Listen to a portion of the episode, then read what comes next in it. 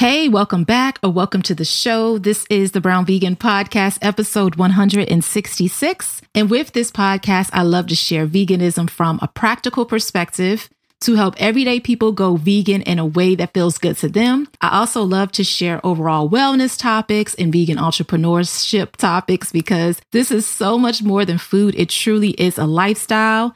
Don't forget to come hang out with me on Instagram. I'm at Brown Vegan there and on YouTube, um, Brown Vegan on that platform as well. So, yes, I hope you're having an amazing day. Thank you so much for being here. I'm back with another conversation for you. But before we get into that, I want to shout out this week's five star rating on Apple Podcasts. Omaha Vegan Mama left five stars. And the title for her episode is Exactly What I've Been Looking For. I love, love, love this podcast. I have to say, in the podcast world, there are so many male vegan podcasters. And while I do find them very informative, they were lacking what I really and truly needed.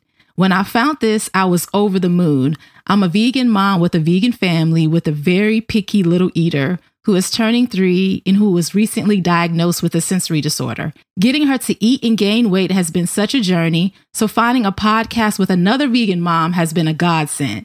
I have been trying to find something like this for the last year. Thank you so much for all that you do. Thank you, thank you, thank you. Yes, girl, I'm here for you. Thank you so much for your five star review. I truly appreciate it. If you are enjoying the show, make sure that you go over to Apple Podcasts search Brown Vegan, scroll down, rate the show five stars, and leave a review and let me know what you think. What topics are you enjoying? What episodes are you enjoying? It's a free and awesome way to support the show. It allows more people to find us, like Omaha Vegan Mama was able to find us. So definitely go ahead and make sure you do that. So, yes, I have Jessica Carter on the show today. Jessica and I connected several years ago, so it's so good to have her finally on here to share her vegan story. We talk about recipe development, cooking, as well as the basics of food photography. Her pictures are so amazing. So I love how she shares some tips on how to do that as far as creating her content. We also talk about her journey to eating gluten free. She was very open in that experience and also shares some tips on how you can eat gluten free if that's something that you need to do or something that you desire. And also, a thing that I really enjoyed is that Jessica talks about how she inspires and teach people through her live and virtual cooking demos. So I will be sure to link everything for you on the blog post so that you can check out Jessica. It's going to be under episode 166 at brownvegan.com. And also make sure you go hang out with Jessica on Instagram. Her handle over there is love.vegan.soul. So, yes, without further ado, let's go ahead and jump right into the conversation. So, my journey to going vegan was, I mean, it was kind of drawn out, I would say so, but I went vegan in 2016. But before that, I ate primarily plant based. And that happened because I was a recent college graduate and I was a recent grad school dropout. and so I had a very limited budget. I, a dropout. Wait, I've never heard anybody describe grad school like that. yeah, yeah. Well, you know, they do that thing. This is a, a, sidebar, but you know, they do that thing in college, but definitely in grad school. It's like, look to your left, look to your right. Two of you won't be here when you graduate. And I was like, oh man, that's a crazy statistic. Man, I did, I was done. I did not make it far at all. So, uh-uh.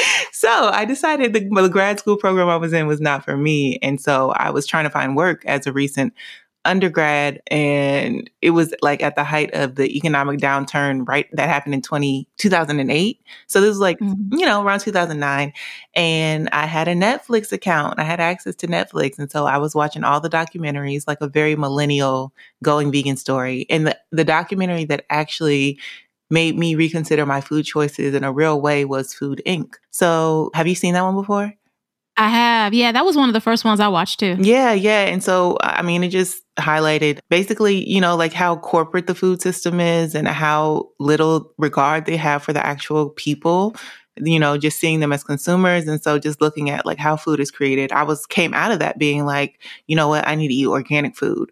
But I only had like $40 a week to spend on groceries. Yeah, I didn't have much money at all. It was very rough. And I'm on the East Coast, so it was like a big adjustment coming from the Midwest. Like the, the dollars weren't stretching like they used to. And so the adjustment that I made in order to do that was like, I can't afford farm raised, organically fed meat, right? And so I pretty much initially started sticking to fresh produce, grains and beans. And then like I would supplement with yogurt and eggs because I felt like it was healthy, but I didn't like it that much. So I really was super plant based. I went back and forth once I actually started working corporate because, you know, I would travel a lot for work and sometimes I'd be in a hotel for like seven days. And, you know, you can only eat salad and french fries so much especially if you can't leave the hotel. So I was eating like mm-hmm. salmon and I was eating desserts and stuff. But basically, I waffled back and forth. And finally, in 2016, I watched Cowspiracy. Ooh. Yeah. And so I, I, had made this broader choice, like for personal, for personal reasons, like I want to improve my health. You know, that was why I started eating more plant-based around 2011 was I wanted to do it for my health. And also like I was not pleased with the food system. And so I wanted to vote with my dollar and show like, I don't, you know, approve this conventional food. But when I watched Cowspiracy, I was like, okay, you've been ignoring the whole animal cruelty part and the and the degradation of our environment piece for too long. And so I was like, Jessica, you are a grown woman, you have enough information now that you can make a choice to live your values. And so me ultimately going vegan in 2016 was more so related to making a deeper cut commitment to like issues bigger than myself, basically. And being like, if this is the life, you know, if these are the things you prioritize, if these are your values, then just make the commitment. And once I did that, like the world opened up. When you give yourself you fewer like spaces for leeway, like, oh, well, I'll make an exception for this, I'll make an exception for that. Or maybe me, anyways. When I like put my heels in the ground, I find ways to make it work. But if you feel like you have options, you kind of like dance around things a bit more. I don't know. Yeah, definitely. Yeah. So yeah, believe it or not, it was another documentary that helped me to go full force. And then from then, like, yeah, so many opportunities have opened up for me. I started developing recipes and all kind of other stuff. So yeah, that's what pushed me to make the switch. Yeah, it's it's wow. When you make that decision, it really does alleviate a lot of the excuses that we give ourselves. You know, it's like, okay, it's one thing to go into it and you think you want to do it, but when you decide to do it, you'll okay get in the kitchen you'll start reading ingredients you'll start cooking a little bit more you'll start finding out what's on happy cow as far as a vegan food near you. So it's so powerful. I feel like that step is underrated. It, it really is. I completely agree yeah so okay i know you love the recipe development and i miss like seeing you a lot on instagram i meant to tell you this last time we spoke because i i love how beautiful and bright and your food just always looks so good. So, have you always been someone? I love to ask this question. It's like one of my favorite questions to ask vegans, fellow vegans, is Have you always been a cook? I know you said you were stretching your dollars in college, mm-hmm. but did you always enjoy cooking or did it come because you kind of had no choice with being a vegan? I always loved to cook. Honestly, I did. I can remember being like a little kid like three years old. And like I would always be under my mom in the kitchen, like, Mom, what are you doing? Can I help? Can I help? Yeah. So I always loved to cook. And I was also that little kid who, like, after Saturday morning cartoons were over, I would turn to PBS and watch cooking shows for the rest of the day if I was allowed, you know, because we only had one TV in the house. So as for as long as I could dominate the TV, I was going to have it on cooking shows on PBS. that was very much me. And my mom is so funny because she was like, you know, I should have, I should have figured out earlier that this is what you were going to be doing with your life because I just thought it was the strangest thing that you were watching cooking shows as a little kid. I just didn't get it. I was like, I know, right? but then I feel like I have a common experience that a lot of kids have, like probably around middle school.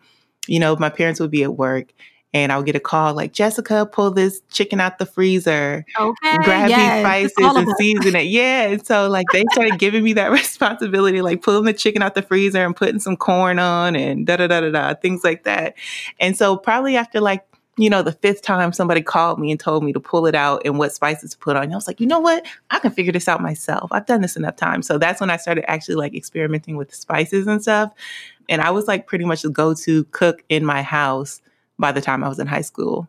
Nice. Yeah. I love that. Yeah. So what when you decided to become vegan, what are some of the meals that you had to make sure that you would be able to enjoy as a vegan? Cuz you know sometimes people don't do this because they think that they're going to be missing out on all of their favorite dishes? Were there uh, some that you could think of that you had to make sure they were right so that you can feel like, okay, this is a lifestyle for me? You know, that's a really interesting question because honestly, that was not necessarily my approach.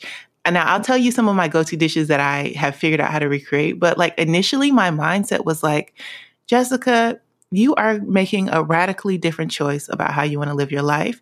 So be open to approaching food and cooking a totally different way. So, yeah, like I was very much experimental in the beginning. I was also like whole food plant based there for a while. So I was doing like, you know, I was just discovering the world of like like smoothie bowls and like making my own dressings and my own sauces and stuff like that. So it took me a while to actually be like, how do I recreate the classics? Because I was very much like, you know what, you want to do something different with your life everybody, you know, most people kind of have a set way, a set lifestyle in their culture, their community, but there are mm-hmm. quite a few people out there in the world who change their lives drastically and they're fine. So are you one of those people who could be open to that? And I, I was like, yeah, I want to be one of those people. So it wasn't necessarily a priority for me in the beginning, but some staple foods, like my mom, she wasn't like, she didn't love to cook. Her mom really didn't cook growing up. And when she got married, she'd be in the church, and you know, the ladies in the church showed her how to make like staple soul food dishes. So there are certain like childhood dishes that my mom made that I definitely wanted to learn how to create later once I got to that stage and I started feeling a little bit more nostalgic, like a couple years into my journey. And so that's like lasagna. My mom made really good chili. And then she also used to make sweet and sour chicken. Like the go to special occasion dish that we would have was like sweet and sour chicken with pineapple chunks. And so mm. I figured out how to make sweet and sour chicken with tofu instead. And it's really, really good. Nice. Okay. I like that. I, I don't think I've heard this approach before as far as like, well, maybe I have, but just not articulated the same way you just said it. Because a lot of times people are like, they go into it and they feel like there may be a loss. Mm-hmm. Like, so they're always trying to figure out how to make or maybe I'm speaking for myself, Jessica, how to make all of my favorite foods vegan. So I, I, love that perspective. Yeah. I don't think that, I mean, I think that's a very like common unifying experience. Like, you know, and so, and, and once I actually started developing recipes, that's something I would say to people is like, if there's something you want to learn how to veganize, let me know because I'll figure it out for you, you know, because I know how important that is to people. Like, and I also know that like, I'm not, you know, like I, I don't want to spend all day cooking a meal on a regular basis, but like if I get a crazy idea in my head, like, oh, I want to figure out how to make dumplings, grain free dumplings using sweet potato, I'm willing to stand in the kitchen for two and a half hours to figure it out. Like everybody doesn't mm-hmm. have that mm-hmm. kind of like, that that's an eclectic streak, you know what I mean? So I, I understand yeah. that everybody doesn't want to be in the kitchen all like that. So no, I don't think your experience is like. I think you have a very normal experience with that transition. Mm-hmm okay, where did you start as far as putting content online? What was your motivation to do it? Was it because you wanted to hold yourself accountable as far as, as, you were learning things, or did you just want to share what you were learning with other people?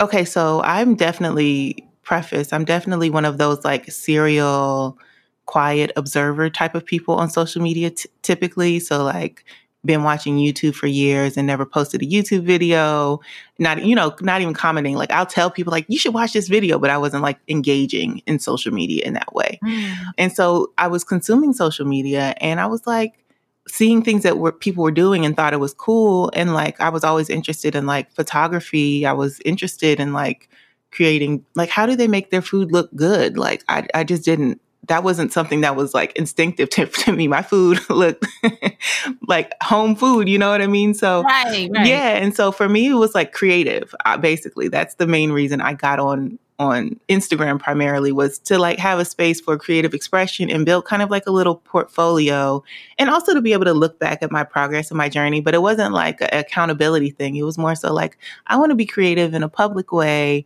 I want to learn skills. I feel really inspired, and it seems like the natural place for me to practice and share what I'm working on is in this platform that I'm learning so much on. So that was pretty much my motivation for social media. Yeah. That's interesting. I feel like a lot of people kind of lurk. I don't know mm-hmm. if that's the mm-hmm. right word to use. Oh, I'm a like, big lurker. That's the word I could not find. Yes, I was a I'm a serial lurker. not a serial one though. you should get on YouTube, especially because you always like teach live classes and you do, and that's something that you're in your element for. And I know you do cooking demos in person and you do them virtually. Like I don't, what's what's stopping you from being on that platform? That's a great question. I mean, honestly, I've made several attempts at YouTube channels. Like the first YouTube video I uploaded was like in, I think it was 2009.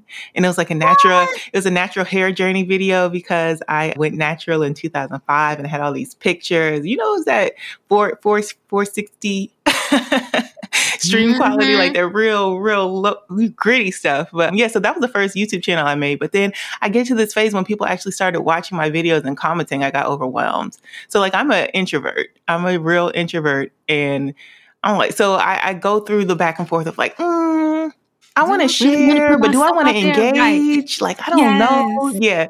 So, so that's what, where I've gone back and forth with YouTube, and I have put a couple like YouTube videos online for food and stuff. I just I feel like I need to practice editing more because the editing process is so long when I've created recipe videos before. And then I'm like, do you love how it turned out for all the effort you put in? But that's not the that's not the mindset I should have. I should have the mindset of like, I'm learning a craft. You have to put in the time, you get better at it eventually, you know? So that Well, the yeah. you can outsource it. Outsource that thing, girl. That's no, it's that's it's, a lot of moving parts. Yes, that's if you true. can outsource it, please do that. That's the only way I'm going to be able to come back. And there's no way I can do this podcast and everything else that I do and still try to move, do everything on that. Yeah, no, I'm not going to do it. I refuse. I can't come back unless I do it. so definitely consider outsourcing. Well, I would love to talk to you. Maybe like, how do you find a good editor? Because that's the thing I've struggled with. Is like I mean, also because I don't know my vision yet. So I need to start. You know what I mean? Okay. Just to be yes. like, this is what I want it to look like because I'm also very particular. Like, you know, that perfectionism masquerading or, or a procrastination masquerading as perfectionism. Oh, like yeah. I very oh, much yeah. I very much have that that issue as well. So, you know, we working yeah, through I got it. You. I got you. But you know what? You're making a very good point because you do need to figure out what you want to do. And it is important to know how to do a lot of these things. And so when you pass it off to someone else, it's just easier to articulate what you need, you know? Yeah. So yeah, you're right. You do. But I don't think that you should give yourself that pressure. You know, if you can get some you know, simple videos going and then learn the basics and then hand it off, I think that that will be good for you. And you'll figure it out as you go. Thank you. you thank you for saying that out loud to me because I needed to hear that again from somebody like, you know, yes, to push girl. me forward. So, yes, I received that. I will work on that. Yes, as you should, definitely. Let's talk about the process of you coming up with your recipes. Like, I would love to know what that looks like. And then I want to talk about photography, even if it's just the basics that you want to share about how to make beautiful pictures for Instagram because you just do that so naturally. I'm just like, sometimes I look at yourself and I'm like, I feel like she just literally just put this here and it was so effortless. But I know it wasn't. so let's say this though. Are you these days focusing on content for Instagram or is it more so for blogs and then your live cooking classes? Like, what is the focus when you come up with your recipes? So, my focus has not existed up until this point. I'm very much like a project oriented person, but then I love the idea, the ideation stage of like everything. So it's like, oh, I'm going to write a concept for a recipe ebook I want to put out. Okay, I've outlined it. Oh, you know what? That reminds me of 10 other ebooks I should write. Oh, yeah. So I'm one of those people who I have notebooks full of titles and outlines and, and I and I don't and I haven't done the projects fully, but what, ooh, ooh, when I hit my groove, ooh, Monique, it's just going to be so much. but so, so that's part of it. But I, in terms of like, that's, that's been a problem up until this point. And so what I'm trying to do is lean into my strengths and doing virtual cooking demos, like live cooking demos has become a strength of mine over the past few years. And so I'm looking at how to do live video. And so that's not necessarily on Instagram right? So yeah, looking at how to do live cooking demo videos, finding a pl- platform to do that publicly, because mainly I do those privately or associated with the nonprofit org I work with that we'll talk about a little bit later. Yeah, so so live cooking demos is where it's at, and so I plan to do that on YouTube, and then there's this new platform called Kittch that just launched that I'm going to be doing like weekly live cooking demos on as well. So that's the primary focus, and then having done this content creation thing for so long, like kind of embedding multiple forms of content when I'm creating something. So it's like, okay, do the cooking demo. Now take your your dish, don't eat it. Take a picture of it first. Okay, so now I have something to post to Instagram, just you know, to show like, okay, here's another thing I worked on. So like once again, Instagram is kind of like my portfolio. So like I haven't really been pushing like engagement or growth that much on Instagram. I've just kind of been sharing what I've been doing like as it crops up. So I do want to start producing more in general. So Instagram will see the fruits of that labor, I think, but it's not like the primary platform that I'm creating content for at this point. Yeah, so it's mostly going to be the Kittch platform and then YouTube eventually mm-hmm. kind of thing. Yeah. Yeah. What about blogging? How do you feel about that? Blogging, ooh, blogging feels like homework. Not homework. I, because because you got to write long form. Yeah, what, that's why you're saying that. Yeah, yeah. and it's like, uh, and writing is like okay. So like I have the the perfection procrastination syndrome, da da da da da, right? And so like mm-hmm. if I'm doing that with recipe development, ultimately it's like Jessica, there's still the motivation that when you finish, you get to eat the food, right? So yes. get the picture. It's not wasted time, regardless of what the post did. You, you needed to eat anyway, you, right? You gonna eat that food when it's all said. Exactly. but with the blog, remember like, that. but with the blog, it's like okay, I took the picture, you know, but and so I just I haven't got there. I need to do it, but I, I feel like once I get a good video portfolio going, then I'll have content that I can repurpose into a blog. You know what I mean? Yeah. Like uh-huh. so so I'm trying to that that's kind of where I'm at. I know there's money in blogging, the SEO. Like I feel like that's just a, a good stream of income that I should really be tapping into. I just need to work on the self-discipline. So I'm like, Jessica, start with being consistent with the things you already like to do, and then mm-hmm. you become more disciplined about, you know, being consistent with the things that you're more apprehensive about. Because I feel like actually I'm a decent writer, and not that you need to be like a great novelist or a great literary person to write a blog, right? People want to relate to you and get the information right. you have to share. So I'm like overthinking. I'm like, girl, if you don't just so uh, do it. Yeah, do that's, it, do that, I think that's like my thing for 2022. Like, girl, if you don't just, that's my, that's what I say to myself. Let's go back to the recipe. Did we even, we didn't talk about that part, the recipe development. Oh, okay. Like, what is your process for that? And then we'll go into the food photography. It's my fault because I get excited and then I have like 5,000 questions, but go ahead. oh, for sure. So for me, I feel like I've been consuming food content for so long. Like I told you, like I've been watching cooking shows since I was a little kid, right? But when it comes to recipe development, it kind of goes back to uh, something I used to do when I first started eating plant based, which was I would like have like, oh, I have a zucchini, a, a, tomato, I have rice, I have lentils, I have all these things in my fridge and pantry. So then I would go to the internet and type in recipes and list the ingredients. So now when I do recipe development, I will pull the things that I have that I'm like, okay, I want these things. And I think I want it to be savory and I want to slurp something, so a noodle needs to be involved. And then I'll just like kind of bring it together into something cohesive like that. So it's very much like a mental, like visualization thing, also with like a sensory thing. Like these are the textures I'm trying to experience, these are flavors I'm trying to experience. Okay, how do I make this cohesive? And that's part of it. But I think now that I've gone gluten free, also part of it has been like, how do I create things that I love? Because all my favorite things were made with meat Monique. Like everything I love most in this earth donuts, rolls, bread. Uh, and I, I, don't know how to do any of that stuff, but so much, so many of the things that I love to eat were made with wheat. And so it's like, okay, can, can, how can do I make done? it good? yeah. like, how, can I, how do I do this? So, so part of it is, is really craving based, I guess is the, the easiest way of saying it is like, what am I craving? And then like, I kind of deconstruct a little bit, like, what about it am I craving? And then I kind of think about, okay, what do I have? And then it's just kind of like a creative session like that to like turn it into an actual recipe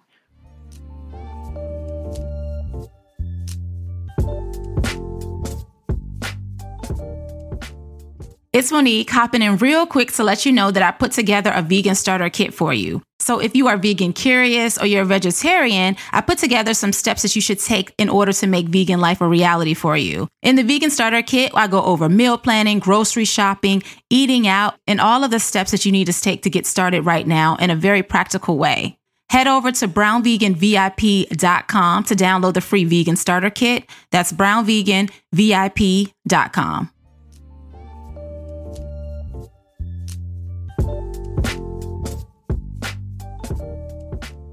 I want to talk about the photography. That's the only thing I've been that's been on my mind since we've been talking because like I said, your pictures are so crisp, they're so clear, they're nice and bright. I feel like I can see the textures of the foods that you put present. You have very simple props like flower, like plants and things like mm-hmm. that. And what does that process look like for you? As someone and i want to know for myself more i'm sure there's some listeners that want to know but i really want to know for myself because i'm really want to get into this food photography thing. So how, what does that process look like after you put the meal together how do you start with like the plating and then setting everything up to take your pictures? That is a great question. So, food photography definitely didn't come natural to me, and I feel like I have a lot to learn. But it looks so natural. I love that. Thank you, okay, thank you. But and I think part of the reason it looks natural is because in the beginning I definitely overthought it a lot, and then I had to create a setting that helped me to like not have to think so much, so I could just plug in, plug in, press, and get my shot. So I like natural textures. I like contrasting colors. I like you know, the vibrant greens and stuff. My kitchen is extremely dark. I have like a dungeon kitchen. Like it's really, wow. really dark. And so I was trying to figure this out forever. Like I was, I, there was a point I was putting white poster board down in my middle of my floor, in my bedroom and holding lamps over it it was it was rough. I was getting a shot eventually, but it was a like long learning process. So now I have a window in my dining area and the room itself is still pretty dark, but I have a table that's pretty high sitting next to that. And then I have like a textured backdrop down, and I usually put down some sort of like natural, you know, like cloth, like a linen type of looking thing. And then I have a bunch of plants. And once again, because my apartment is so dark, the only plants that I've figured out how to make thrive in my apartment is pothos they mm. they do pretty well and so i just have a lot of pothos i've been propagating them for like the past four years so they've like become their own little jungle so that's how i get my little jungle set up but yeah i just use natural light from a side lit window and then i do not plate I, plate the opposite of how I eat. Like when I eat, I want the biggest bowl and I'm like stuffing it in, trying to overflow it. And it does not look good when you do that. So I like go against my instincts, like, okay, don't overflow it. There's about a billion or at least seven elements in here that you want people to be able to identify. And so I try to create, make sure there's enough space. I like using like lines. So like I keep my stuff separate. Like some people are really good at like doing food photography where like everything's mixed together and you can still see everything. And I'm like, y'all got to be using tweezers to place everything or something. Cause like when I actually watch like videos about how people do like food styling and food photography, they spend hours plating something. Yeah. I was yeah. like, that's not going to work. Mm-mm, I can't do it. So I, I go for more simpler plating and just be like, okay, let's keep each component of the dish separate. They can touch or whatever.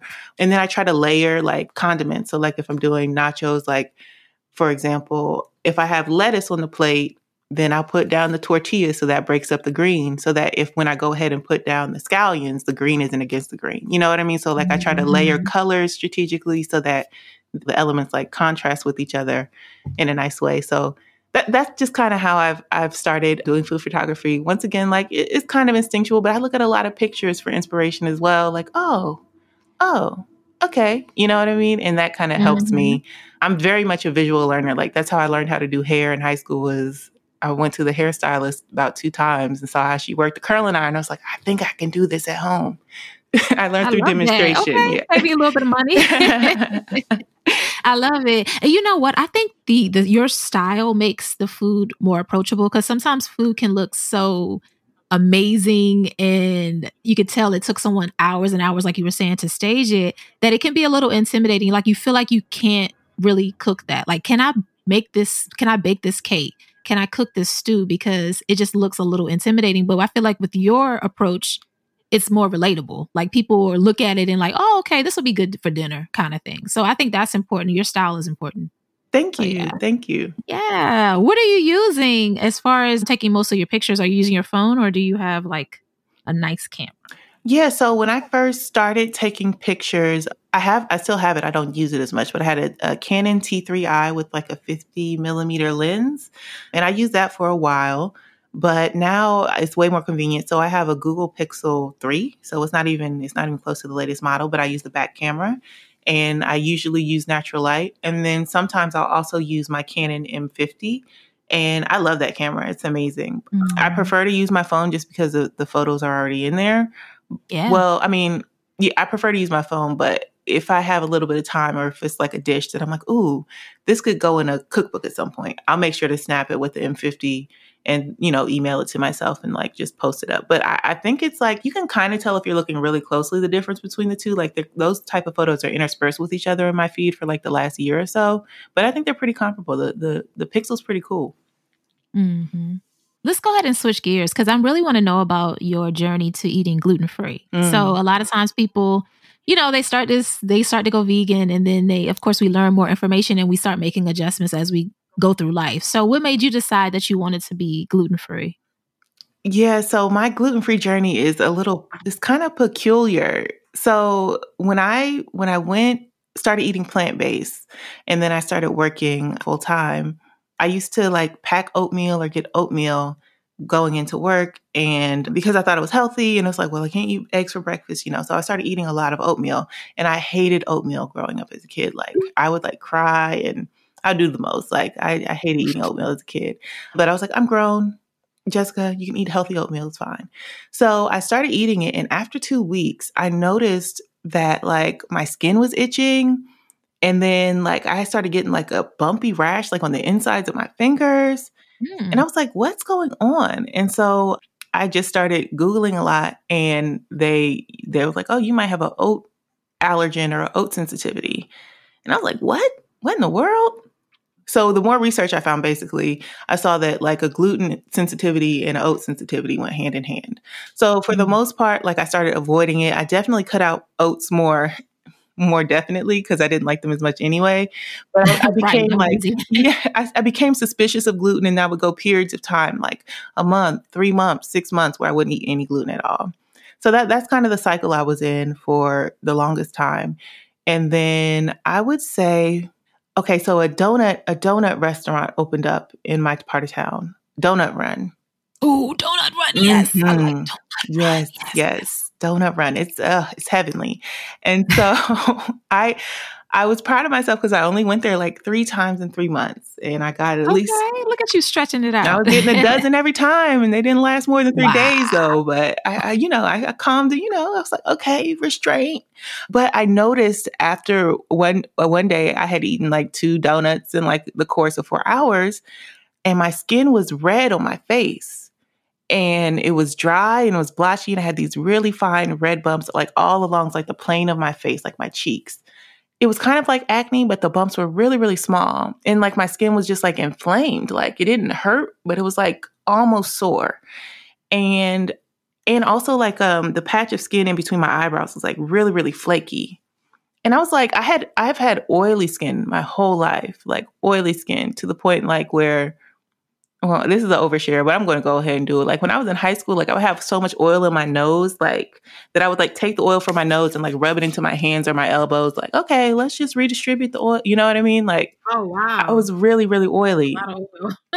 and so I was like, this is weird. I was like, I'm aging. Like this is aging. And then I started googling, of course. So I started doing the research again, and I started looking up gluten intolerance and some other things that I had been noticing in my body. I didn't think they were symptoms. I just thought they were like, you know, familial. Like, they, I think they call it like, I don't know the scientific term, but it's like chicken skin, like on your shoulders or on your back. It's like fine, kind of rough bumps that people have. I had that. That started popping up probably right after I graduated from college. And it just some other things. And I was like, I think this is gluten. I think several people in my family have a gluten issue, but I think I definitely have one. So I stopped eating gluten probably like March last year. March, was it? Yeah, March 2021. And within three months, like everything that I was dealing with, like going had gone away. The flaky patches were gone from my face, the redness was gone, the fine bumps were gone. And I was like, oh crap. Okay my body was like, no, you can't casually do this anymore at all. Yeah, so that's when I went gluten free in terms of like not eating bread or donuts or stuff. But I was still not like checking labels hardcore. So like I would have a flare up and I was like, oh crap, I ate soy sauce. There's wheat and soy sauce. So I can only do like liquid aminos or tamari or coconut aminos now. Like my body just requiring the most expensive things, you know? So yeah, it, it, was really crazy. But like my inflammation has gone down tremendous, tremendously. I've lost like 15 pounds just from not oh, eating oh, wow. wheat anymore. I mean, part of it is probably I'm not eating as many processed foods, but either way, like, no, there's been a drastic shift. And so I've had to make some adjustments. And for the most part, I went pretty straightforward. I was like, I'm not looking for a gluten free bread. I'm not looking for a gluten free pasta right now. I just need to focus on eating whole plant foods for a while because clearly my body's going through something. So it just needs to like cleanse a little bit. And so I just need to feed it cleansing foods. But after a while, I wanted some pasta. So I started experimenting with like pastas and stuff. Here, here's what I'll say about pasta spaghetti noodles are hard. You're going to be disappointed with most like spaghetti gluten free situations. I feel like. I feel like that's the mm-hmm. hardest noodle to replace. But like pennes and rotinis and stuff, those are those are pretty good. So like it, usually things made with like red lentil, like red lentil pasta, I like. I like Explore Cuisine. Their pastas are really good to me. It depends on what you're using them in. So, like, I tend to use noodles as much for like, mainly for like creamy pastas or like Asian style dishes. So, not as much for like spaghetti and meatballs. Like, I might eat spaghetti like, I don't know, maybe like four or five times a year. Like, I don't make it that often. But you'll see me like eating a noodle stir fry way more often. So, I have like an, an array of rice noodles, but my favorite kind are like, the vermicelli rice noodles, the Vietnamese ones, though specifically, like they have really mm-hmm. good like elasticity. So, because you know some rice noodles, you you boil them and they start breaking immediately, like they're really delicate. The Vietnamese yeah. rice noodles are like great texture. So yeah, I would say like honestly, Safeway brand, their grain free. Po- I mean, their chickpea pasta, I like. Maybe I like it because it's always on sale when I buy it. I'm like, this is pretty good. but, but yeah, I like like the store brands are good. And I will say two thumbs down for the Trader Joe's black bean rotini. That stuff is messed up. it's like it gets scummy and it makes your water black and it's like real crumbly and grainy when you eat it. But the red lentil, like really skinny rotini, that's cool. That's cool. So it's like some stuff is a hit or miss. Like just because the store makes a good one type of great gluten free pasta doesn't mean the other is going to be good. Mm-hmm. I think it's like all about being open minded to try different brands because you know how it's easy to try something and you're like, oh, all of them suck. Mm-hmm. but you just prove that we have to be open minded with that. Uh, what is your experience with gluten free pasta been? The gummy, the gumminess. Okay, yeah. gummy. Yeah. Yeah, the gumminess. But there's one brand, gosh, I'm going to put it in the show notes because I don't remember it right now. It's the only gluten free pasta that I like. I think it starts with a J.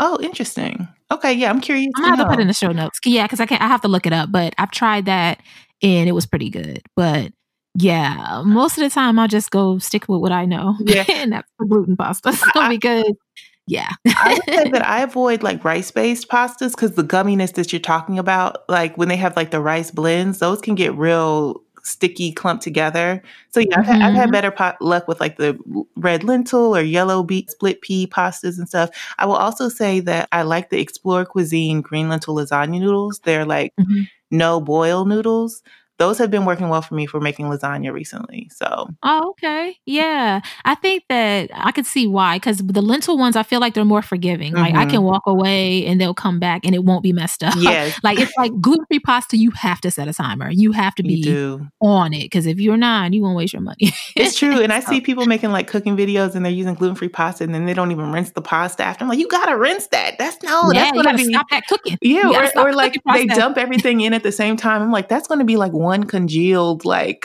yeah. thing. Seriously. It lets off a lot of starch. it does. Absolutely. Yeah. So I'm glad that you're having a good experience as far as like the transitioning from that part because I do think about it often, but I don't know if I will necessarily. And maybe because, unlike you, I don't really feel like I have a reason to change it.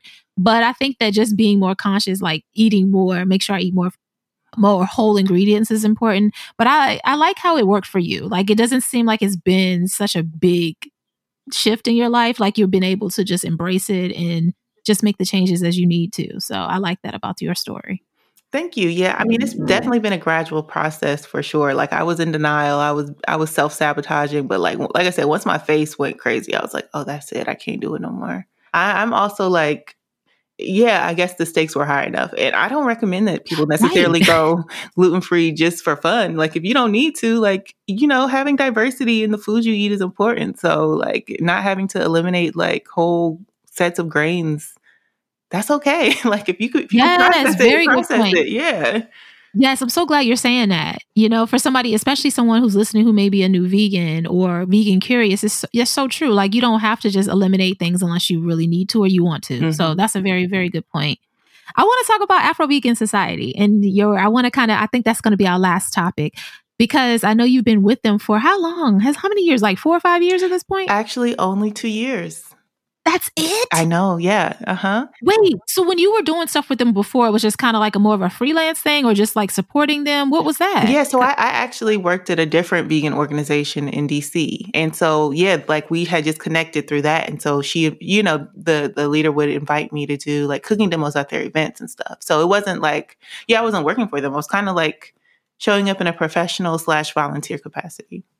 Oh, okay. That's why I didn't realize it's only been two years. Mm-hmm. So, what do you do with the Afro Vegan Society? I've been with Afro Vegan Society since May 2020, and I'm the director of programming. And so, really, my focus is on creating resources and information to help educate people about the benefits of going vegan and to provide support to help them stay vegan. And so most of the content we create is, you know, virtual, digital. So videos, we're working on some really informative guides. I do write blog posts over at Afro Vegan Society. okay, look at you. Yeah. And, and, yeah, just that type of content. So just exploring different aspects of vegan living and why it's relevant to the black community. What are the benefits? What do we have to gain? And then like exploring like what are you know, the damaging impacts of animal agriculture on Black communities. And so, why is going vegan an answer and a solution for that? Yeah. So, I, you guys have been doing amazing work. I know before COVID, I used to love going up there to Baltimore to see what y'all had going on as far as like just a, a lot of times I wasn't volunteering. I was just kind of hanging out mm-hmm. so I can talk to everyone and enjoy the food and things like that. Do you guys have anything coming up? I know the world has been shut down for so long.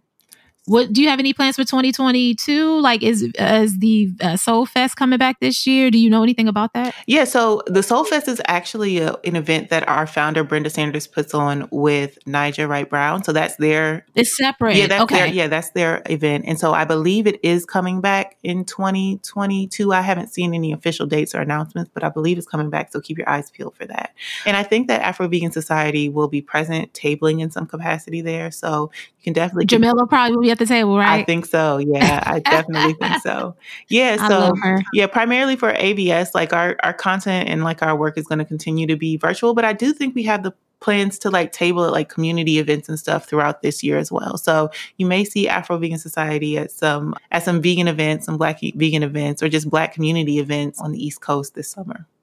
That's awesome. Yes. My last question is what are you looking forward to, Jessica? Like, what are you excited about? It doesn't have to be vegan or work related, just in general. I just want to end with that. Hmm. What am I looking forward to? I am yeah. looking forward to actually creating a cookbook. It's something I've been saying I wanted to do forever. And actually, like, one of the things I used to say about myself when I was young. It's like, I want to be a writer. And so it only occurred to me, like, it took me a minute to come full circle. Like, Jessica, you can still be a writer. You can write a cookbook. I'm like, oh, duh. Mm-hmm. So I'm working on that. And I'm definitely using like live video as a motivation for me to write these recipes. So I'm trying to go consistently, like, do a lot of cooking demos so that I can be creating new recipes every week so that I can really have like a nice library of Arsenal, recipes yeah. to put together and put out in a cookbook. I, I want to have like a draft of it done by the end of the year because it I feel like it's overdue and I just have to get over the the unknown and just do it. And then it's like, okay, now the world is open up. You know, you know how to do it. So, and, and just looking for more opportunities to do creative things period. Like I was very yeah. much like a crafty creative kid growing up. So like I've been like crocheting again. I've been picking up books and reading them again. Like it's been so long that I've just been doing everything on screen. So just getting back to some of my favorite hobbies and reconnecting with like what made me excited about life when I was young and seeing like what still stands up in the current day, you know? Mm-hmm. I love this so much. Tell us how we can follow you on Instagram and send us wherever else you want us to go. Absolutely. So I will definitely share my link for Kittch where you can join and watch me for cooking demos. I'll also share my YouTube link because I'm definitely planning on sharing a lot more food related videos Hey, there. yes, Yes, yes, yes. yes. And then And it's a good way to promote your cookbook that's coming. I think so. yeah. I, I mean, yeah, Mhm. it, it doesn't make sense to just abandon a platform where there's a following. You know what I mean? And I, I like Absolutely. Instagram. It's not terrible. You know, it's just like getting motivated creatively. And yeah, and then I will also share my Instagram link, which is at love.vegan.soul. And yeah, I, I post photos and videos and announcements about when I'm going live. So if you're interested in cooking demos, a good way to find out when I'm going live next is by following me on IG. Yes. Thank you so much, Jessica, for being on. And I hope to see you again in person very, very soon. Me too. Thanks so much for having me, Monique. Thank you so much for listening to this episode of the show. If you're enjoying the podcast, be sure to rate us five stars on Apple Podcasts to make it easy for others to find us. Also, tell a friend. Be sure to share the episode on your Instagram stories and tag Brown Vegan. Thank you so much for your support, and I'll talk to you next week.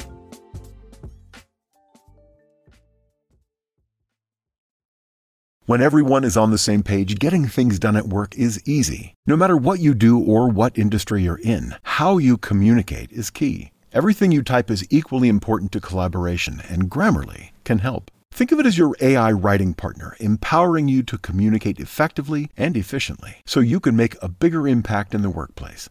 96% of Grammarly users say it helps them craft more impactful writing. And as the gold standard of responsible AI, Grammarly is your secure AI writing partner that allows your team to make their point and move faster. By understanding your writing and context, Grammarly provides relevant, personalized suggestions. And with tone suggestions, you can navigate even the most difficult work conversations. You can also save time, from spending hours editing drafts to just seconds with one click. Sign up and download Grammarly for free at grammarly.com slash podcast. That's G-R-A-M-M-A-R-L-Y dot com slash podcast. Easier said, done.